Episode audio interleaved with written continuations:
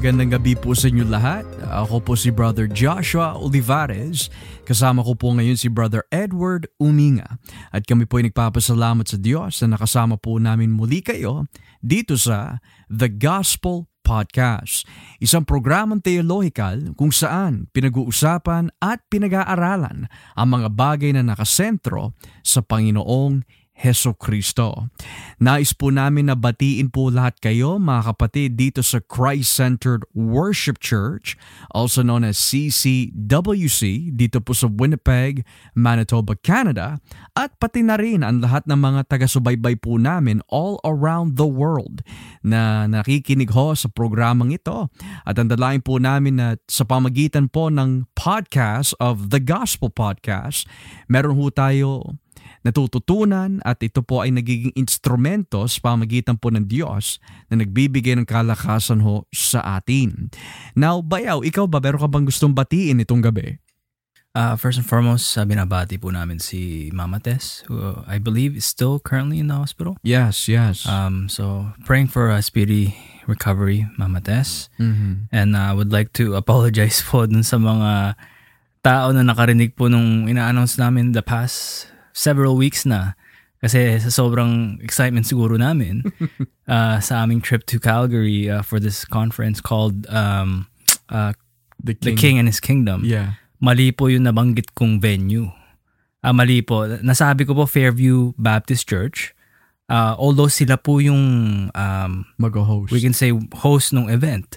But yung actual place uh, where the conference will take place ay tinatawag, tinatawag pong Wins, uh, Winsport Event Center or Markin McPhail Center. Located sa 151 Canada Olympic Road, Southwest, Calgary, Alberta, T3B 535 ang postal code. Binuo ko na po. Ah, dahil uh, pata- patawad po sa, sa misinformation ko po. Ku- kulang na lang bayaw eh, banggitin yung mga pangalan ng mga nagkatrabaho dun eh. No, it's actually a kapatiran who's also gonna be going there um, sa Calgary na corrected me. Oh. Uh, we were talking about it kanina. Sabi ko, ha? Anong hindi sa Fairview Baptist Church? Eh, yun pa naman yung ina-announce namin the past, the past few weeks. Mali pala. Well, all, all is well naman. I'm sure that we will be forgiven for our mistakes. And uh, yeah, and uh, another thing, Bayaw, I know this is this will um the date again. Could you repeat that? Sorry. It will run from, I think there's a pre-fellowship on the 18th. Um, not sure, I don't think they've opened up the details regarding that. Pero Yeah. the actual conference runs from the 19th until uh, the 21st, which is a Saturday. Mm, okay, very good. So praise God. So sa mga taga-subaybay po namin, that is from Calgary, ini-encourage po namin kayo. Kung hindi man po ay makasama po sa actual conference itself, pero maybe afterwards or prior to that, eh, kung kami po ay makakarating po dyan, um, God willing, in October, hopefully we can fellowship with some of you that uh, talagang nakikinig po through this podcast. Kasi bayaw, I've been looking at the demographic statistics dito po sa Canada. And uh, second on the highest list is Calgary. So, lobin po ng Panginoon. Makasama po namin ang mga kapatiran ho dyan in Calgary. And uh, we'll see what the Lord will do. Now, as we get started sa ating pag-aaral po nitong gabi, nais po namin na bayaw ni, ni Bayaw rather, na pag-usapan po ulit to continue yung mga na tinalakay ho last Sunday patungkol po sa dalawang kalikasan ng ating Panginoong Heso Kristo. Sa isang banda na nakikita ho talaga natin mula sa Biblia that Jesus Christ is in fact 100% truly God. Gayunpaman, nakikita rin po natin sa Biblia that Jesus Christ din is 100% human in the sense na siya po ay nagkatawan tao. So, in the one person of the Lord Jesus Christ, may dalawang kalikasan ho siya. Siya po ay truly God and truly man. Nakita din ho natin that may mga tension, bayaw na nakita natin sa Biblia, that sa isang banda, nababasa ni Kristo ang nilalaman ng puso ng tao, ngunit may mga bagay na hindi siya hindi niya alam tulad ng kanyang pagbabalik na binanggit sa Marcos o sa Mateo 24 to which he goes on to say that no one knows the hour But the Father, neither the angels do not know the hour, nor the Son of Man knows the hour of his coming, but only the Father. But of course, dahil nasa langit na siya, he now knows when he will come back. And it's not because may natutunan siya, but rather the glory has been restored back to him. Ayon po sa kanyang panalangin sa Juan 17, talatang 2, 3, 4, at 5. Now, having then said this, nais po namin talakayin po ni Bayal that kung nakikita natin sa Biblia na ang Panginoong Jesus ay may dalawang kalikasan, the question now is, bakit maraming tao na hindi nila kayang tanggapin na sa iisang persona ng Panginoon Heso Kristo may nakapaloob, masasabi natin, dalawang kalikasan, that which is divine and that which is human. So what can we say about this bayaw kung bakit napakahirap sa mga tao na tanggapin na si Jesus ay may dalawang kalikasan na ang ibig sabihin kung siya ay Diyos bakit may pagkatao siya at kung siya ay tao bakit siya may pagka-Diyos. So how do we reconcile this and ultimately lead up to the answer and question of how can a person accept the two natures of Christ?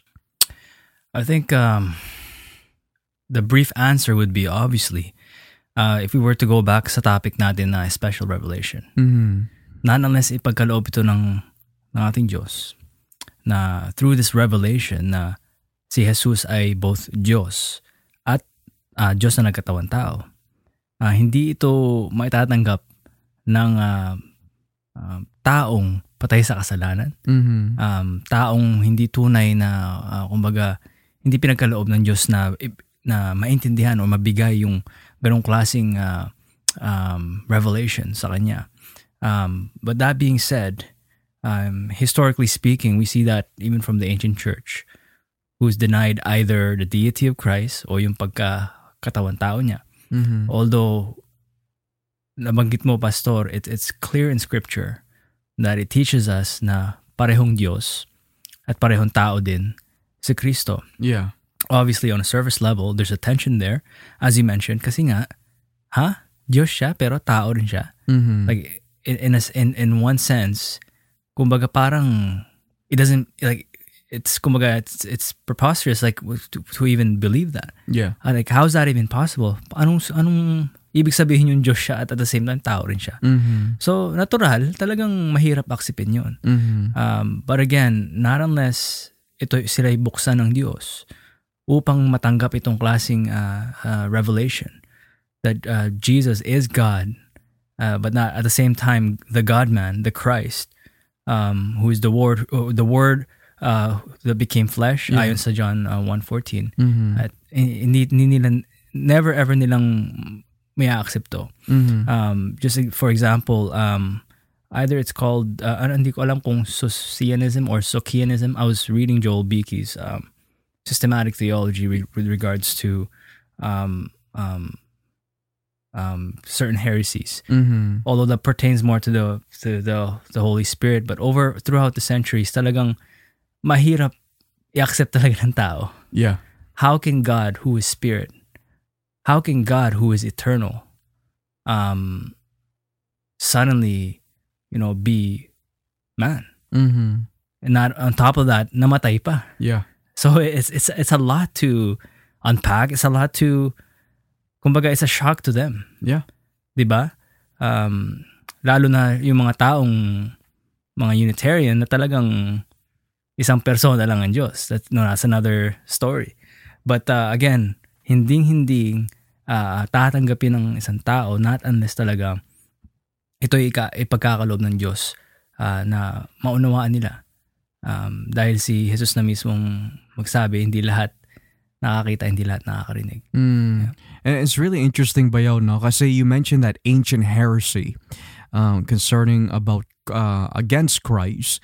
And yet, di ba napag-aralan din natin last Sunday that the modern heresy, which is really an old heresy na nilagay lang sa panibagong box, we could say, is yung tinatawag na kenotic theory. That yung sa emptying ng Panginoon, tinatanggap nila na siya ay nagkatawang tao, but at the expense of surrendering yung kanyang pagka-Diyos. Now, we have to understand mga kapatid that bagamat napakalino na itinuturo ng Biblia na si Jesus ay Diyos na nagkatawang tao, pero to get into the very details how this works, hindi ho natin makakamtam po yan. Why? Kasi ang pinag-uusapan natin ay Diyos. Kaya nga napakalino na sinabi ni Pablo kay Timoteo, Great is the mystery of godliness. Bakit po siya naging isang matinding hiwaga, isang matinding mystery sa atin is because ayon sa ating confession, kung ipagpapatuloy sa talatang 16, He, referring to Christ, was made flesh. He came into human flesh. Kaya nga, bakit siya naging mystery? Dahil yung binabanggit ni Bayal that this eternal God, before there was a beginning, naroon ho siya, or masasabi natin at the beginning, naroon na ho siya, this eternal God ay nagkatawan tao. This God that cannot die ay nagkatawan tao that can die. And yet the Bible says sa Colossus 2.9, sabi po ng Biblia, dahil ang kapuspusan ng Diyos ay nananahan sa katawan ni Kristo. The fullness of the Godhood dwells in the body of Jesus. Na sa madaling salita, you have two natures here, the divine and the human. So going back to that question, kung ganyan katindi ang mystery of the two natures of Christ sa iisang persona ni Jesus, how then can we accept the two natures in that one Jesus? The answer involves mga kapatid, yung ikatlong persona ng banal na Trinidad na walang iba kundi ang banal na Espiritu. Now, in the Bible mga kapatid, This is uh, the third person of the Trinity bayaw is often neglected kung tutuusin. Ang napapansin lang natin palagi ay ang Diyos Ama. Kasi madalas na binabanggit ni Kristo, when you pray, pray like this, Our Father. Or kapag ikaw ay mananalangin, anything that you ask the Father in my name. So ang madalas natin na nakikita, at least within the Christian worldview, uh, we could say this carefully as well that uh, one of the most neglected doctrines and even persons na nakikita natin in the doctrines of the Bible ay yung persona ng uh, banal na espiritu. The Holy Spirit is often neglected sa teaching. The Holy Spirit is often um, lambasted, ridiculed um, sa kanyang gawain, bagamat na hindi naman siya talaga yung gumagawa ng mga nonsense na nakikita natin in many hyper-charismatic churches. Minsan nasasabi ng tao, nangungusap sa akin ng banal na Espiritu, gayon pa man hindi naman talaga ang Espiritu Santo ang nangungusap po sa kanya. So then, Bayaw, my question to you on behalf of the viewers and those who are listening, sino po ba ang banal na Espiritu? Well, as you mentioned, Pastor, he is the third person of the Trinity. Um, siya ay Diyos, kagaya ng Ama at uh, Anak. At mababasa natin sa Biblia, I mean, from Genesis 1 pa lang eh. Mm-hmm. Right? The Spirit of God is hovering th- over the waters. Yeah. Um, so he, he's part of creation. Um, he's part of, of the saving work of God in, in redeeming his people. Yeah. Um, but as you mentioned, he's he's often neglected dahil um, throughout the the histories ng mga mga mga naging heretics a lot of them taught na kumbaga force lang ito Mm-hmm. feeling lang or or some sort of spiritual force na mararamdaman mo but the bible teaches us uh, the contrary actually na he is a personal being just like the son just like the father he is a personal being Yeah. the, the the scriptures refer to the Holy Spirit as a He, Mm-hmm. as a personal being. Hindi ito bagay lang or some sort of force or it. or it, Yeah. right? So, um, and I'm sure we'll we'll elaborate more on that in a bit. But throughout Scripture, talaga ma- makikita natin He is referred as Lord. He is referred as God. He is the third person of the Trinity. Although at times Um, um, and you can attest to this, and, and the scriptures also, in a sense, doesn't really spotlight or put on the spotlight as much um, on the Holy Spirit. But nevertheless, um, we can never neglect the Holy Spirit to set him aside because he is one with the Father and the Son in a sense of, you know, apart from the Spirit. Mhm. Imposible sa atin makakilala um, uh, sa Diyos at maligtas. Mhm. And and just going back to um, your point earlier, because I know in the in the in the previous episodes we've talked about the born again experience of being regenerated, Mhm. how it's a core, it's a it's an essential non non negotiable doktrina Mhm. na kailangan mong tanggapin si Kristo bilang Diyos at um, tao din at the same time Yeah.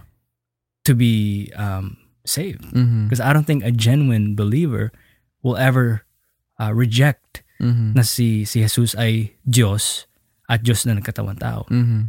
Why is that? And I'm, I'm, I'm sort of going off track here in a bit, but I just want to refresh our, our, our listeners. Mhm. Mhm. Dahil to understand salvation and is to understand who Jesus is. Yeah. And if we have the wrong Jesus, we don't have a Jesus na makakapagligtas sa atin. Yeah. Jesus is creator. Mhm. We see it all over Hebrews, Colossians uh, 1. He is the preeminent one. Mhm. Why? Because he is creator. Yet this creator God had to be man because we needed a new federal head Mhm. because it had to take a man to redeem us. Mhm. Kasi siya lamang ang perfect na tao who lived the the law in perfection that all in his right that his righteousness may be imputed sa ating mga sasampalataya sa kanya. Mhm. And at the same time, nag anyo siyang or nagkatawang tao siya dahil he needed to be in a form that can die Mhm. para naman ang ating mga kasalanan would be imputed unto him yung pagkapako niya sa krus, pagkamatay niya. Mhm. So to understand salvation, a big part of that is accepting and understanding that Jesus is God, yet he had to take the form of flesh. Mhm. But that being said, going back to the Holy Spirit, siya ang magbubukas sa atin, sa ating mga puso. Siya ang, ang mag illuminate sa atin. Not just intellectually, but to embrace um, the Father, to embrace Jesus Christ for who He is, both God and man. Mm, very good. So, na- naririnig ho natin mga kapatid that kung wala ang Espiritu Santo, hindi natin tatanggapin yung mga narinig ho natin sa mga paliwanag ni Bayaw that si Kristo bilang panibagong ulo natin. Bakit po panibagong ulo? Wasn't he not always the head? God was always the head. Kaya lang, dahil tayo po ay nagmula kay Adan in a human sense, siya po yung head po natin or masasabi ho natin yung pinakaulo ng humanity na dapat he was supposed to walk in perfection kaya lang hindi niya nagawa. So dahil ang kasalanan ay lumaganap, lahat ng ating buong pagkatao ay nadamay. Diyan po apasok na hindi natin matanggap-tanggap si Jesus. Ayaw natin lumapit kay Jesus. Ayaw natin tanggapin ng Diyos. Ayaw natin kilalanin na si Kristo ay Diyos na nagkatawang tao. Gayunpaman, ang solusyon sa mga bagay na ito ay nakapaloob sa kapangyarihan ng ikatlong persona ng Trinidad na yung binabanggit po ni Bayo kanina ay walang iba kundi ang banal na Espiritu. Now, the question now is, nabanggit ni Bayo kanina na ang banal na Espiritu ay unang binanggit sa Genesis 1.1 hanggang sa talatan 2 na nang pasimula nilikha ng Diyos ang langit at ang lupa dahil ang Diyos, sabi na ho natin, involves the three persons of the Trinity. Gayunpaman, when we get to verse 2, specifically binabanggit dito at ang Espiritu ng Diyos ay nasa ibabaw ng tubig which indicates He is preparing life uh, or giving creation life sa mga bagay na kanyang ginawa at nilikha. Interestingly enough, sa mga nagsasabi bayaw that ang Espiritu Santo ay kapangyarihan lamang, hindi siya Diyos, wala siyang kakayahan na maglikha ng tao o anumang bagay. Napakalino dito, babasahin ko lamang sa Job 33, talatang 4, Job 33, talatang 4. Ang Espiritu ng makapangyarihang Diyos ang gumawa sa akin at nagbigay buhay. The Spirit of the Almighty God is the one who created me and has given me life. So dito, nakikita natin that yung same Espiritu Santo o Espiritu ng Diyos na binanggit sa Genesis 1 talatang 2, siya rin ang binabanggit ho dito sa Job 33 verse 4 na makapangyarihan Diyos at gumagawa at nagbibigay buhay. Now, this is referring of course to the creative power of the Spirit. Pero bakit ko binanggit ho ito? Dahil hindi limitado ang Espiritu Santo sa pisikal o material na sabihin na natin na creative power. Kundi para tanggapin ng sino man si Jesus bilang Diyos at tagapagligtas, they need to have spiritual life. At yan po ay naibibigay lamang, lamang ng Espiritu Santo. So, bayaw, ano po yung mga halimbawa sa Biblia na masasabi natin that kailangan natin ang Espiritu Santo para makilala natin ang Diyos at mas lalo na tanggapin si Kristo bilang Diyos na nagkatawang tao? Well, uh, I think a good example would be um, in the book of First Corinthians. Mm-hmm. Um, una-una nasabi doon um, that the message of the cross is foolishness um, to those that are perishing. Mm-hmm. But sa mga naliligtas, it is the power of God. Mm-hmm. Um, at mababasa natin dito sa chapter 2. Verse 14, babasahin ko lang. Um, nakalagay po dito sa salita ng Diyos. Sa verse 14 po ng chapter 2 ng unang Korinto, Ngunit sa taong hindi pinanana, pinananahanan ng Espiritu ng Diyos, hindi niya tinatanggap ang mga aral mula sa Espiritu dahil para sa kanya ito'y kamangmangan. Mm-hmm. At hindi niya ito nauunawaan dahil ang mga bagay na ito'y mauunawaan lamang sa tulong ng Espiritu. Mm. So dito nakikita natin, Bayaw, that ang taong hindi pinananahanan ng Espiritu ng Diyos. Hindi niya tinatanggap ang mga aral mula sa Espiritu. Contextually, ang ibig sabihin ho niyan is hindi nila tinatanggap ang aral tungkol sa pinakong Kristo. Hindi nila tinatanggap na itong pinakong Kristo na namatay sa krus ng Kalbaryo ang karunungan ng Diyos at ang kapangyarihan ng Diyos upang magligtas. Gayunpaman, kapag titignan ho natin in greater detail kung bakit na ipako itong Jesus, ito ay naging kamangmangan sa mga tao dahil ano po ba yung mga patotoo ni Jesus tungkol sa kanyang sarili? Unang-una, siya ay Diyos. Siya ay nagmula sa Ama. Bago pa man dikain ng mundo, kasama niya na ang Ama. Bago pa dumating si Abraham, nariyan na siya. So, itong mga divine claims ni Jesus, and then sa huli, maipapako lamang siya, mamamatay lamang siya, aba kamangmangan yan. So, bakit sinabi dito bayaw kamangmangan ito? And why is this proof that this is not the work of the Holy Spirit in view of Christ? Kamangmangan ito dahil the wisdom of God leads us to not only knowledge of Him, Mm-hmm. but ultimately our salvation and redemption. Mm. Dahil kung hindi natin tatanggapin ito, walang kaligtasan na natin makakamit sa pamamagitan ng biyaya ng Diyos. Yeah. So, kamangmangan ito sa mga taong um, that are perishing. Dahil hindi sila sumampalataya kay Kristo, ang, kahan- ang kahihinan noon ay kamatayan, ay destruction. Mm. And, and, and, and, and mananatili sila sa puot at galit ng Diyos. But dahil ito'y karunungan ng Diyos, na only by His grace na maibibigay sa mga makasalanan na tao, kung sino man ang tumanggap at sasampalataya kay Kristo through the work of the Spirit, ito talagang magmamanifest at madedemonstrate ang kapangyarihan ng Diyos na nakaka- nakakapagbigay ng kaligtasan. Amen to that. So, kapag wala palang Espiritu Santo mga kapatid, hindi natin tatanggapin si Kristo for who He is. Kahit tayo ay mapapasama dun sa kategorya ng si Jesus ay kamangmangan sa atin. Pero dahil suma sa atin ang Espiritu ng Diyos, and I'm speaking specifically sa mga tumanggap kay Kristo, tinatanggap nila na siya ay Panginoon, tinatanggap nila na siya ay Diyos ng katawan tao, tinatanggap nila na sila ay makasalanan at nagsisisi sila, and therefore nagpapasakop sila sa Lordship ni Christ, This means sumasa atin ang Espiritu ng Diyos and we have the mind of Christ. And what is the mind of Christ? To understand who Jesus is for who He claims to be.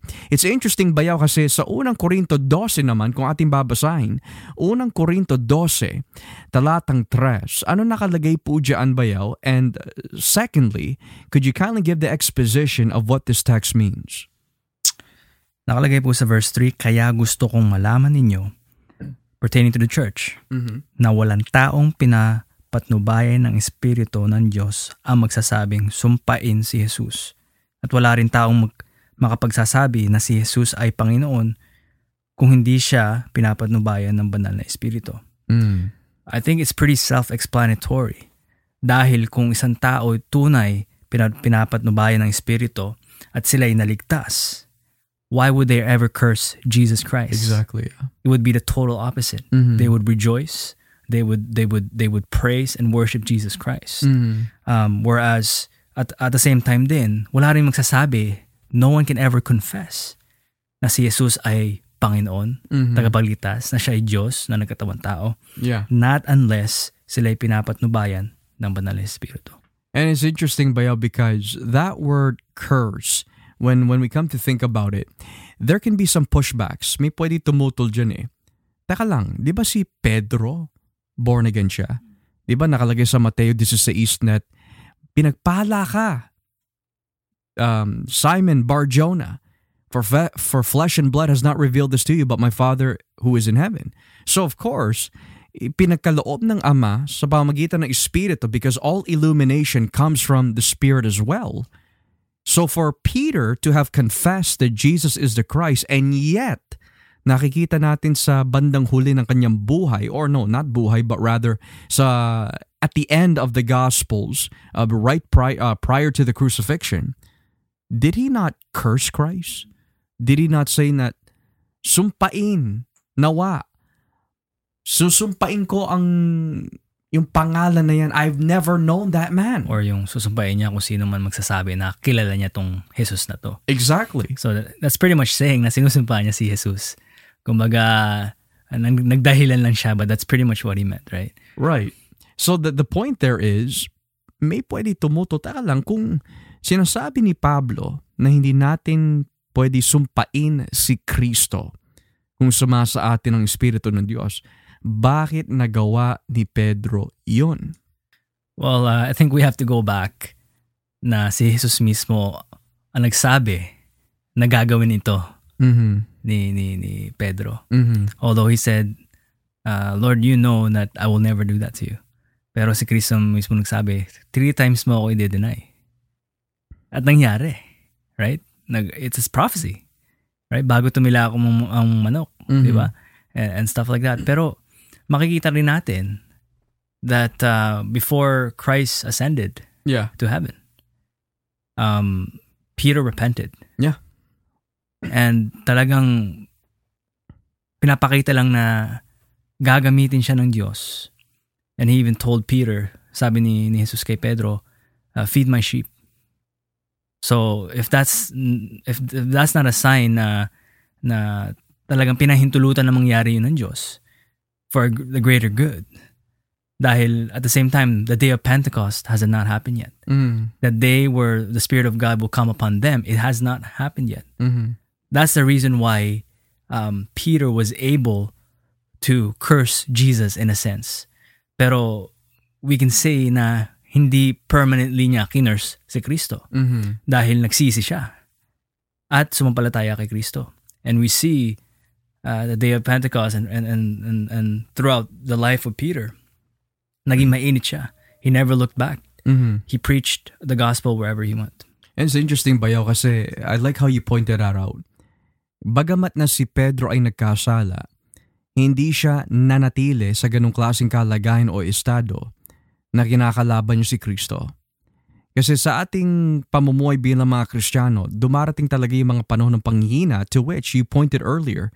Sinabi na mismo ni Kristo kay Pedro, You're gonna be tempted by Satan. He will desire to sift you like wheat. Gayunpaman, nakikita din natin dito sa unang Korinto that contextually this has something to do with idols. Contextually, this also has to do with the work of the Holy Spirit. So nililinaw ni Pablo sa mga taga-Korinto yung mga nagsasabing sumpain si Jesus and most likely yung sumpa na tinutukoy dito cannot be the same as the one that happened with Peter kasi bagamat nagkasala si Pedro pero the sumpa yung binabanggit dito is more of a reference to talagang hahantong na sa kamatayan. Hindi nila tatanggapin si Kristo because the author of 1 Corinthians had already made it, made it clear yung mga nagsasabi kamangmangan itong Jesus. Kamangmangan ang kanyang mga aral o sumpain siya nawa in chapter 12. Hindi ito galaw o kilos ng Espiritu Santo. And just reading it kanina bayaw, yung ginamit ng salitang sumpain dito is the word anathema. Anathema or anathema, however you want to pronounce it. The point is, kapag yung, gina, kapag yung salitang anathema or anathema ang ginamit in the Bible, Makikita yan sa Galatia 1. Ang sino man mangangaral na anghel o tao ng ibang ebanghelyo na hindi namin ipinangaraw sa inyo, sumpain siya or anathema siya ng Diyos. So, yung, yung sabihin natin anathematize someone is really a reference sa isang taong talagang ayaw na magsisi to the point na mamamatay na siya. Pero now that we understand that part, dahil inilinaw uh, mo bayaw kanina, yung pagkilos ng isang taong talagang nananatili sa kasalanan or in contrast kay Pedro, hindi siya nanatili sa kanyang kasalanan. Then the question now is, kapag ang tao ay nakay Kristo at sumasa kanya ang banal na Espiritu, what does it mean? Kasi this is now hitting more than just knowledge. This is now hitting yung buhay natin eh in relation to Christ. What does it mean nung sabihin ni Pablo wala ring taong makapagsasabi na si Jesus ay Panginoon kung hindi siya pinapatnubayan ng banal na Espiritu. What does that Panginoon mean? I think uh, you hit it in the nail, Pastor, kasi hindi lang to intellectual knowledge eh. Dahil unang-una, mababasa rin natin sa, sa Biblia, si, si Santiago mismo nagsabi, pati yung mga demonyo, naniniwala na si Jesus ay Panginoon. Yes, yes, yeah. Right? So, itong Panginoon na to, pertains to um, um, someone who's truly surrendered their life to Jesus Christ. Na talagang mm-hmm. tunay na disipulo. Yes. One who is den- uh, the one who is prepared to die mm-hmm. to the to the call of discipleship, mm-hmm. where he is called to pick up his cross, take up upon his cross daily, and and, and carry it, and to deny himself. Mm-hmm. Dahil uh, Jesus already laid out um, what are the what what is demanded out of us kung tunay nga tayong ligtas. Yeah. Radikal ang pagiging Kristiyano. Radikal ang pagiging tunay na tagasunod ni Kristo. Now, ang taong talagang handa maglingkod, handang mamatay for the sake of the gospel, they are those who will genuinely confess that Jesus is Lord. Yes. Not just up not just up in in their their brain. Mm-hmm. Um pero tunay tunay yung tunay na pananampalataya. Dahil yun ang magiging bunga. Yes na sila ay naligtas, sila ay pinapatnubayan ng banal na Espiritu. Praise God. So naririnig po natin mga kapatid that kapag pinag-uusapan natin ang pagkilos ng ikatlong persona ng Trinidad na walang iba kundi ang banal na Espiritu, hindi lang niya tayo binibigyan ng knowledge or karunungan o kaalaman that, hey, itong Jesus, may dalawang kalikasan siya. Siya ay Diyos, siya ay tao. It's more than that mga kapatid. Matter of fact, ang binibigay po ng Espiritu Santo is the insight into the person of Christ, which is of course, siya ay Diyos na katawan tao. But after He reveals that to you, kikilalanin ho natin siya bilang Panginoon. And it's interesting bayo kasi when we speak about the word Lord or Panginoon, usually yung salitang Panginoon can only make sense kapag ang isang quote-unquote Panginoon ay may pag-aari. So in other words, bakit ang isang tao, halimbawa lang, bakit ang isang tao ay tinatawag na amo? Bakit siya tinatawag na Panginoon? Dahil may, pinag, may pag-aari ho siya. Nagmamay-ari siya sa isang bagay o sa isang tao. Now, sa Biblia, the moment na tayo ho ay tinubos ng Panginoon Jesus mula sa ating mga kasalanan, pinatawad na tayo, itinuring tayo matuwid ng Diyos, sabi ng Biblia, itinuturing ho tayo bilang mga alipin ni Kristo. We are called the slaves of Christ. So, Bayaw, could you kindly unpack for our viewers how the Lordship of Jesus at ang ating estado na bilang mga anak pero alipin din at the same time, what does that have anything to do with our relationship with Jesus as Lord and us being slaves?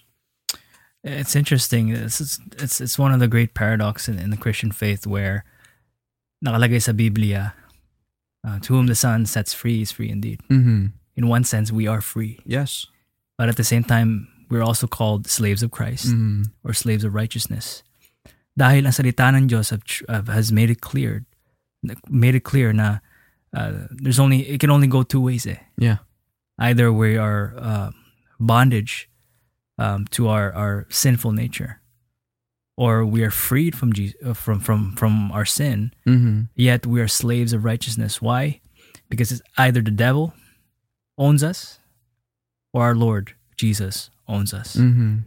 You can, we cannot serve two masters. Yes. We can only serve one. Mm-hmm. Dahil uh, ang, ang ating um, uh, sinful flesh uh, is, is is like I think it's in Ephesians or Mhm. maybe in Romans um, where nung pinalaya tayo ni Kristo, we are now married to a new um, uh, to a new uh, I guess master in a sense. Mm-hmm. Whereas before we were married with sin, he uh, sin controlled us. Yes. Yeah. We were slaves to sin. Mm-hmm. right now, uh, na, pag na tayo may naligtas naman, uh, tinatawag tayong um, alipin ni Kristo or slaves of righteousness. Mm-hmm. Um, dahil yun ang tunay na ibig sabihin ng pagiging malaya. Mm-hmm.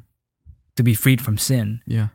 at malaya na um, sundin ang, ang kagustuhan ng Diyos. Mahalin siya who he, for who He is at, at um, gustuhin uh, na sundin ang kanyang kalooban.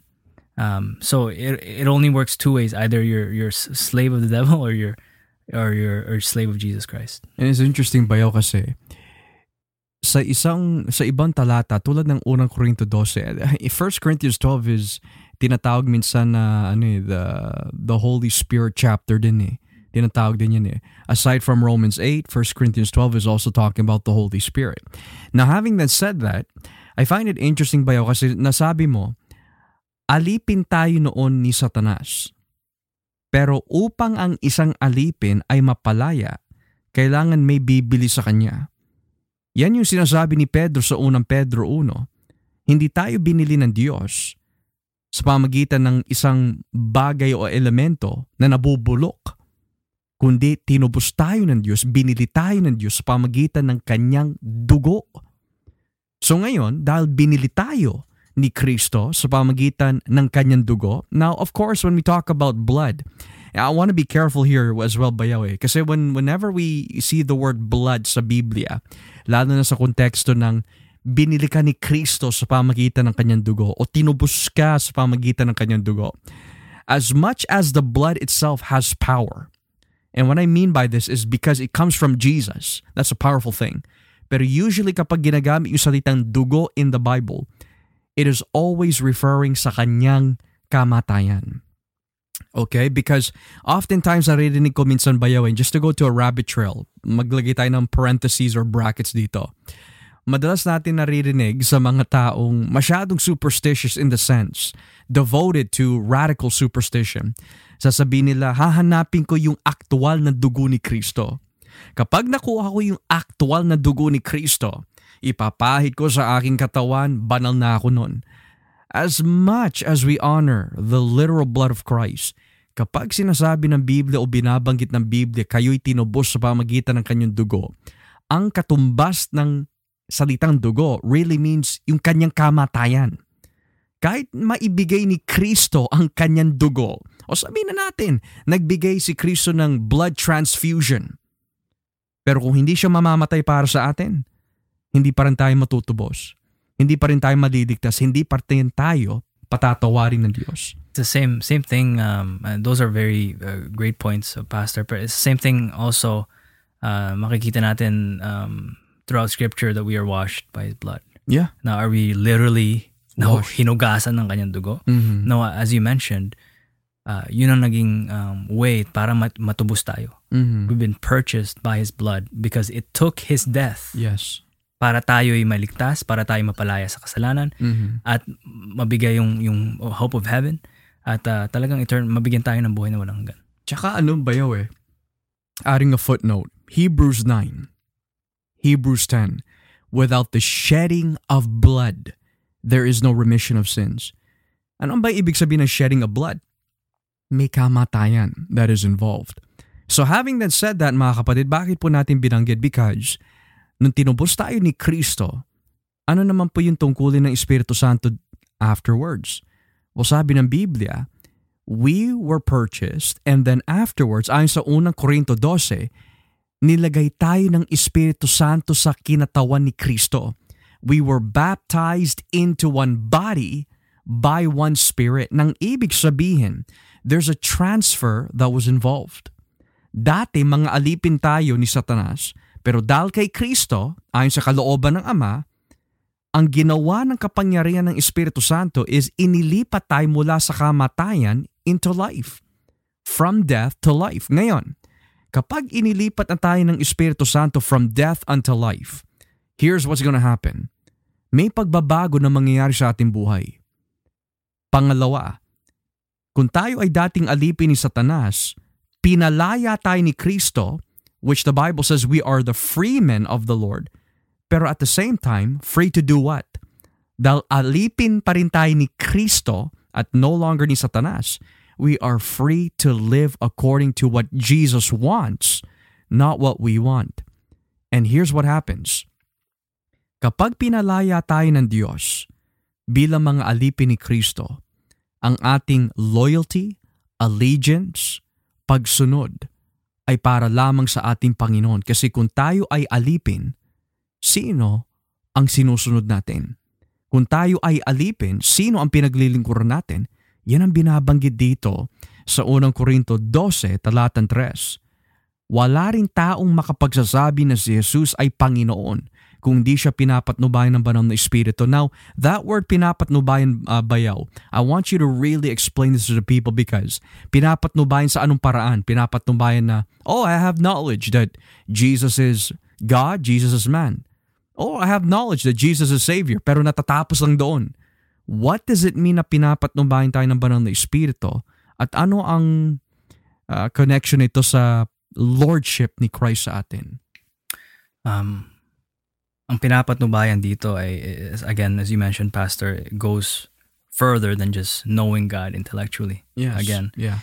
But yung pinapatnubayan is talagang namumunga tayo eh. Kaya nga tawag fruit of the Spirit eh. Mm-hmm. Talagang, when, speaking of our sanctification, uh, ang tunay na pinapatnubayan ng Espiritu ay tunay na mamumunga Yes, yeah. sa kabanalan, sa kagustuhan na gawin ng mga utos ng Panginoon, Mm-hmm. sa kagustuhan na humayo, sa kagustuhan na mas lalo pang magbasa ng Biblia, mag, mag, ma- lalo pang magdasal, Mm-hmm. um, lahat na, uh, fellowship with the saints. Ito yung mga bunga na talagang tunay pinapatnubayan tayo ng Espiritu Santo. Dahil um, um, he- it's only Him, sabi sa, sa um, uh, 1 Corinthians then, na uh, who can know the mind of Christ? Yeah. Um, except those who are, who are of the Spirit Mm-hmm. right? But um, also since na-transfer tayo, Yeah. dahil si Kristo ang ulo natin, uh, we too, uh, in a sense, we have the mind of Christ. Dahil Mhm. pinapatnuba, pinapatnubayan tayo ng Espiritu Santo. Mm-hmm. And, and that's honestly comforting just as Jesus comforted His disciples. Kasi biglang na-depress sila Yeah. Sa John 14 for example. Kasi prior to that, sinabi ni Jesus, mawawala ako. Siyempre, yung mga algalagad niya, mabibigla na, ano, ha, Panginoon, ano, anong sabihin niyo, mawawala na lang kayo, paano na kami? Yeah. Right? So, Jesus promises them that He will ask the Father um, as he goes away and prepare a place for for his disciples, that uh, he will send um, them a comforter Mhm. who will guide them in all his truth. Same same thing here. Guide them in all his truth, teach them all his truth. Yan yung yan yung pap- yan yung gabay at patnubay ng banal na espiritu na pinag-usapan dito sa unang Korinto uh, 12 Mhm. na kung tunay na talaga tayong uh, uh, pinagkalooban ng banal na espiritu is truly um, uh, dwelling in us. Um, not only will we confess um, uh, Jesus is Lord and normally call no- nominally call ourselves Kristiyano, makikita at makikita yung sa ating pamumuhay Yes, yeah. uh, because of our new identity as new cr- creatures, new creation in Christ. Na talagang uh, our, our loyalty and allegiance is now um, um, directed to Jesus Mhm. dahil siya is he is Lord. Mhm. He's not only Savior. Uh, I think there's a great misconception na talagang oh sige uh, tanggapin mo si Kristo ligtas ka na. No, there, there's there's there's there's there's levels to this. There's Yes. steps to this Yes, yes. kung tunay na um, nakatanggap tayo ng biyaya ng Diyos, kung tunay na talagang tinanggap natin si Kristo, we can't just accept Him as Savior, but also, but also Lord. At ang Espiritu Santo ang magagabay sa atin para talagang um, tanggapin natin yon At uh, it will be the joy of a Christian Mhm. na sumunod kay Kristo. Ika nga sa, sa 1 John, His commands are not, is not burdensome. They're no longer burdensome. Yeah. Not to say na hindi na tayo magkakasala. Pero dahil tinubos tayo ni Kristo, at dahil uh, pinapatnubayan na tayo ng banal na espiritu, um, mababago at mabago, mababago at mababago ang ating uh, pamumuhay. Amen to that, Bayo. So kita natin mga kapatid eh, no, kung gaano kaimportante ang banal na Espiritu.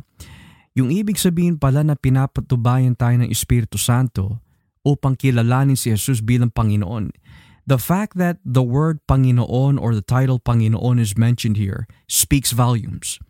Which goes on to mean and to say that kapag si Kristo po ay ating Panginoon, ang patnubay ng banal na Espiritu in helping us recognize. Yun ang pinaka-importante, that keyword is to recognize. Kapag si Jesus ang ating Panginoon, pag-aari ho tayo ng Diyos. Hindi natin kontrolado ang ating buhay. Hindi natin pag-aari ang ating buhay. Matter of fact, ang ating buhay, mananampalataya o hindi, hiram ho yan sa Diyos. Nang ibig sabihin, it's borrowed from God. It's not ours to own. Kaya it's interesting ba yun? Pati na rin dito sa unang Korinto sa ise, yung whole pag-aari theology ay nandito eh. Unang Korinto sa is, talatang 12 or 20, I'm sorry. 1 Corinthians 6 verse 20, babasahin ko po.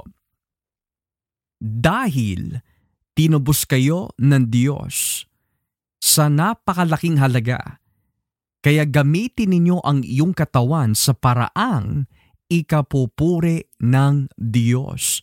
So dito nakikita natin tinubos tayo sa pamagitan ng pakalaking halaga. Kaya for that reason because He saved us, He is our Lord, gamitin dapat ang ating mga katawan sa paraang ikapupuri ng Diyos. Pero notice what it says in verse 19. Kung itataas lang po natin ang basa, hindi ba't ang katawan ninyo ay templo ng banal na espiritu? So binanggit na naman ang banal na espiritu na nasa inyo at tinanggap ninyo mula sa Diyos. Kung ganoon, ang katawan ninyo ay hindi sa inyo kundi sa Diyos. So bayaw, here's what's interesting.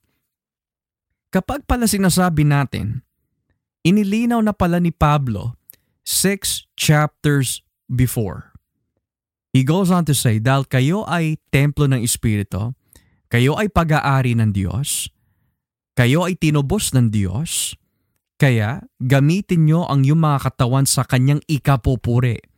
So, he already established that you are owned by God. Pag-aari kayo ng Espiritu ng Diyos kasi ang ating katawan ay templo ng Espiritu. And just to give us some theological Old Testament input here, sa Lumang Tipan, ang tabernakulo o yung templo na ginawa ng mga hari, ginawa ng mga lingkod ng Diyos, temporarily, the presence of God resided in that place during times of worship or sacrifice. but not permanently. Okay? Pero pagdating ho ng bagong tipan, sabi ng Biblia, nung nagkatawan tao si Kristo, the Bible says He dwelt with us. That word dwelt na ginamit sa John 1.14 has tabernacle and temple um, input, we could say, volumes that it speaks in that text. Nang ibig sabihin, the God, man, or we could say, God Himself, pitched His tent, tabernacled in the body of the Lord Jesus Christ. And now, here's where salvation stretches out. Ang sino man na kay Kristo also becomes a temple of the living God. Bakit po? Dahil sa ating pagkakaisa kay Kristo. And it's also in 1 Corinthians 6 bayaw where it says, He that is one with the Lord becomes one spirit.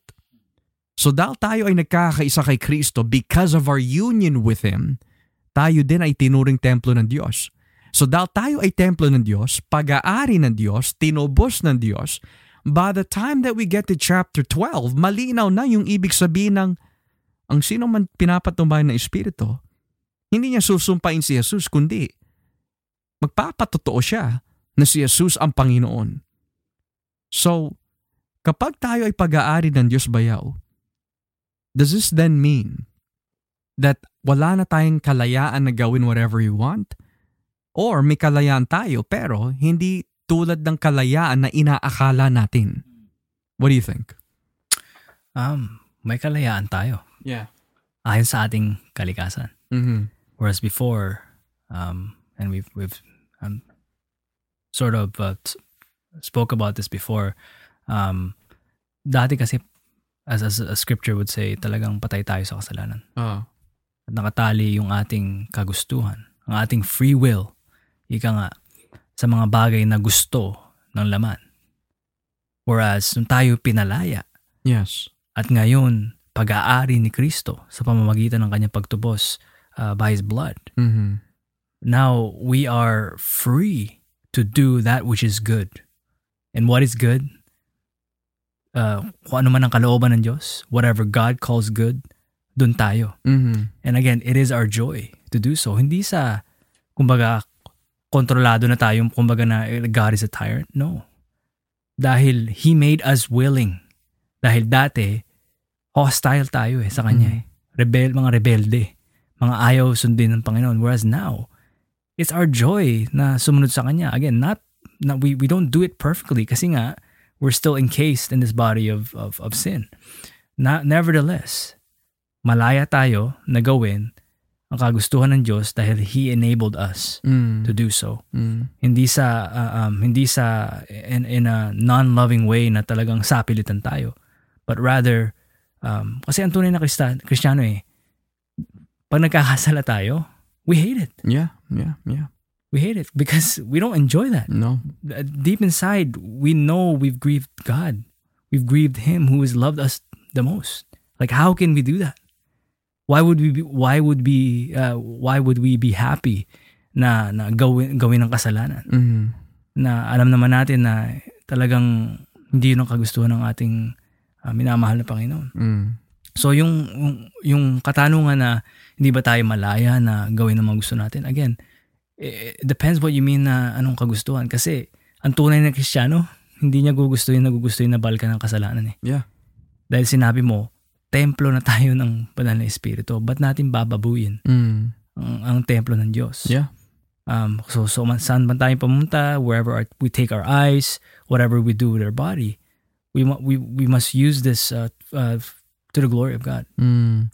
It's very good that you mentioned that kasi there might be some of us who are listening right now.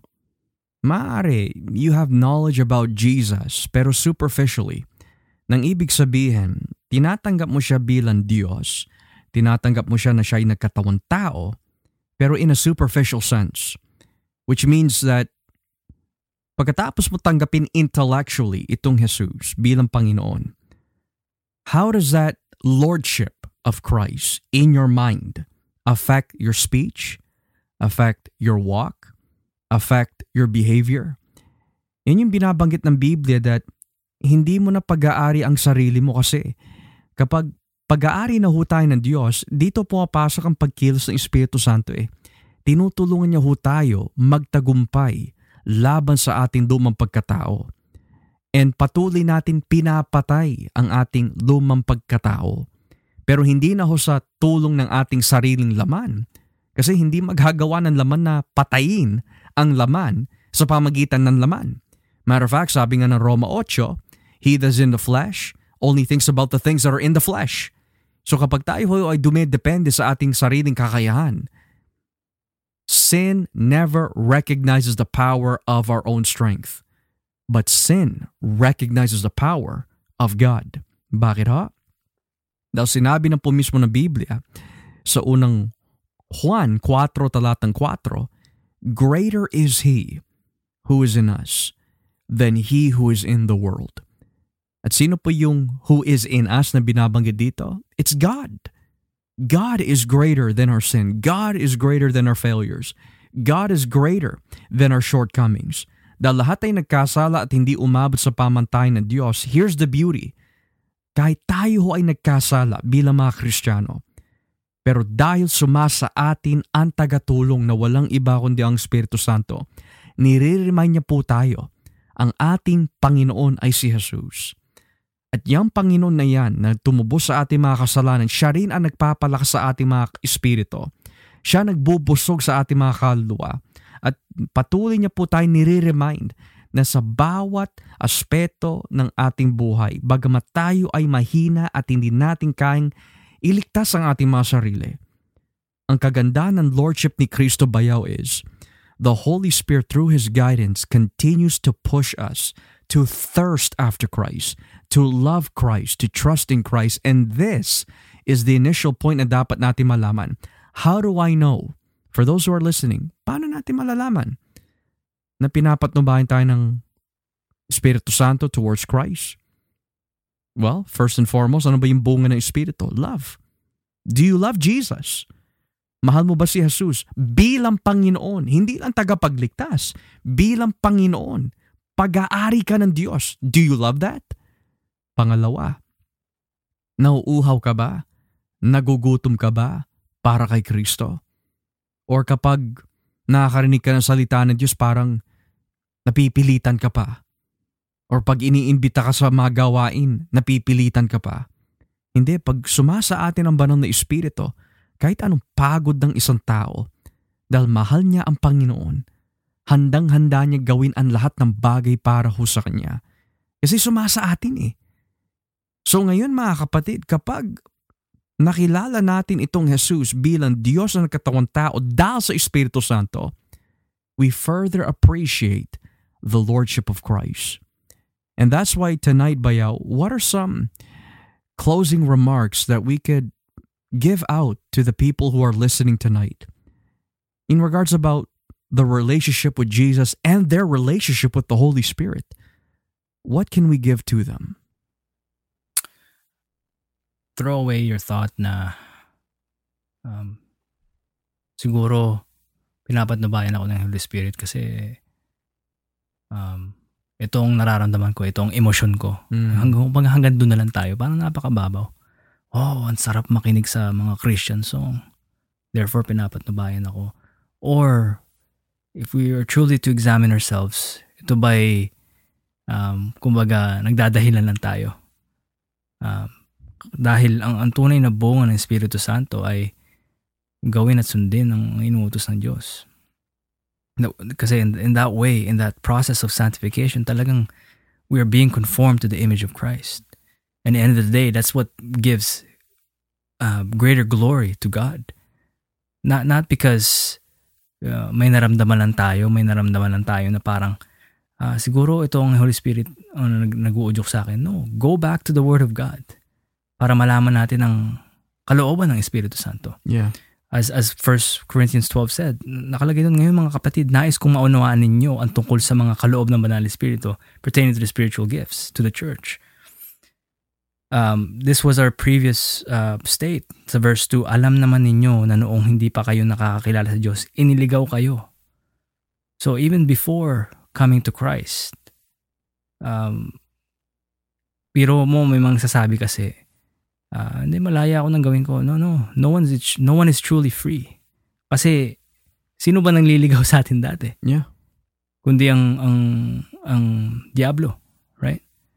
Um kasi nakalag- this really pertains to paganism and and, and um, false gods. But Mhm. kung palalawa palalawakan natin ang ang ang sabihin ng idolatry, kung ano mang bagay o tao o ano mang isipan, o klaseng ano mang bagay na na na, na, na nag uh, that's taking away uh, our time, natutuon ng ating uh, kumbaga um, pag-iisip, ang ating pagsamba sa mga bagay na to apart from Jesus Christ. Um, hindi na yun gawahan ng Espiritu Santo. Yes, yes, yes.